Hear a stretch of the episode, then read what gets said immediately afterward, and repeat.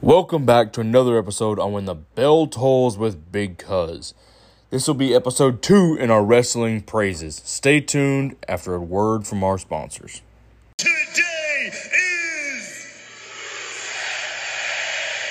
Rusev Day. So this week I really didn't have a whole lot of submissions for wrestling praises.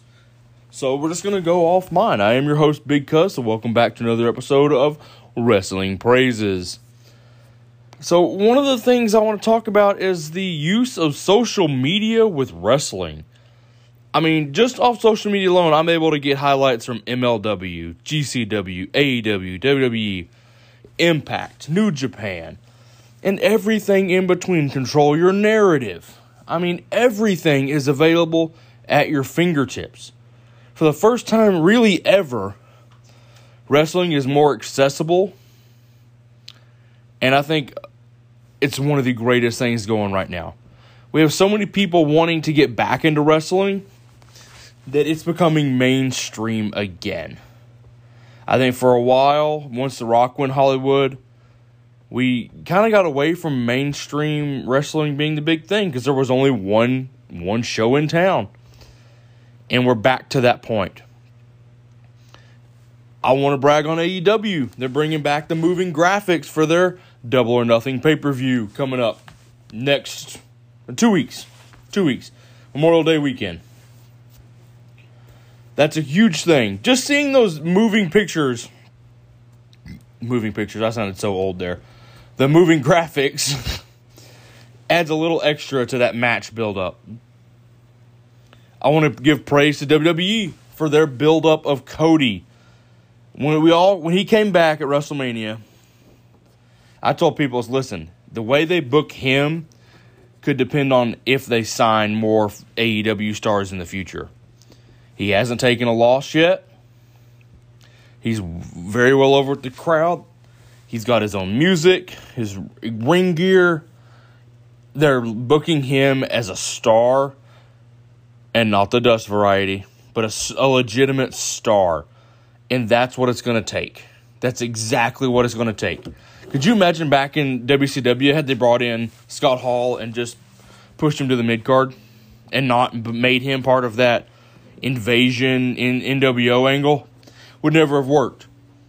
But Cody Rhodes coming in and being a star, his matches with Seth Rollins are some of the best matches. WWE WrestleMania, the WrestleMania Backlash pay per view, was one of the best ones. The worst match on the card, Omos Lashley. Hands down. But the other matches might have actually been better than the WrestleMania matches. And that six man tag match in the main event, Matt or Matt Riddle looked like a million bucks.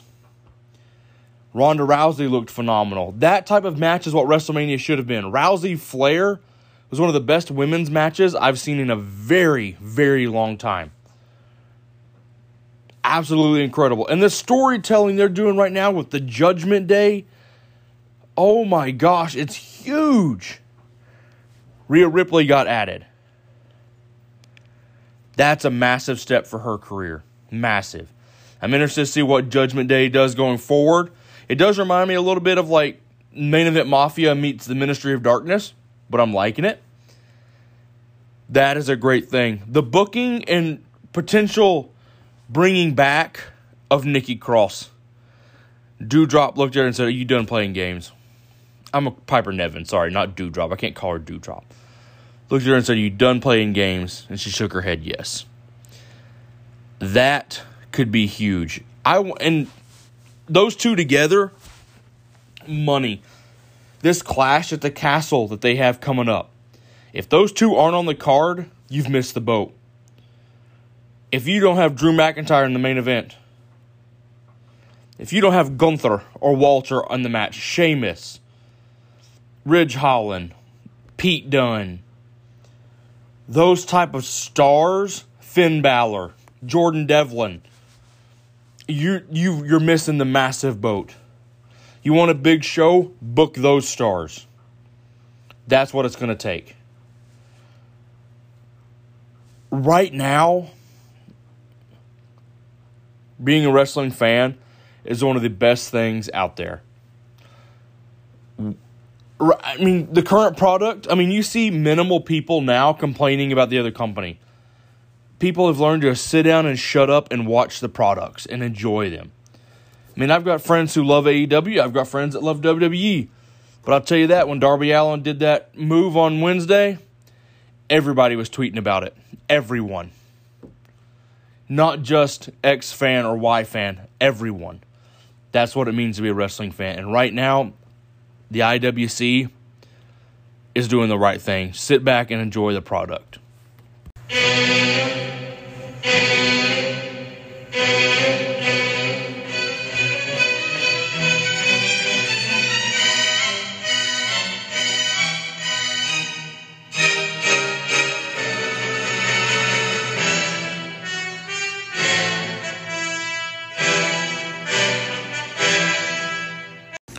Thank you again for tuning in to another episode on When the Bell Tolls with Big Cuz. Hope you've enjoyed our kind of thrown together hodgepodge wrestling praises episode 2 podcast. And thank you for all of your support. So, this is the American dream. And I'm going to tell you one thing. Happy trails to you till we meet again.